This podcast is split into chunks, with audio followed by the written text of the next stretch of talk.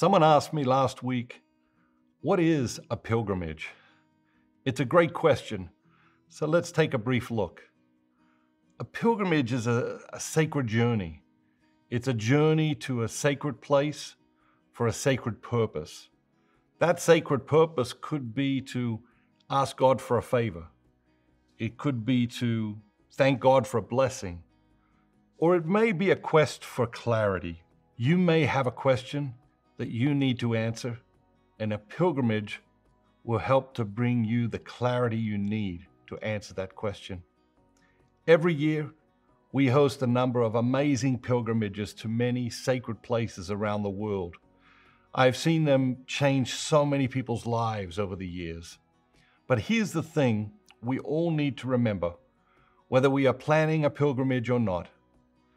Life, life itself, is a pilgrimage. We're just passing through this world to the ultimate sacred place. Life is a pilgrimage, but sometimes you need a pilgrimage to rediscover life.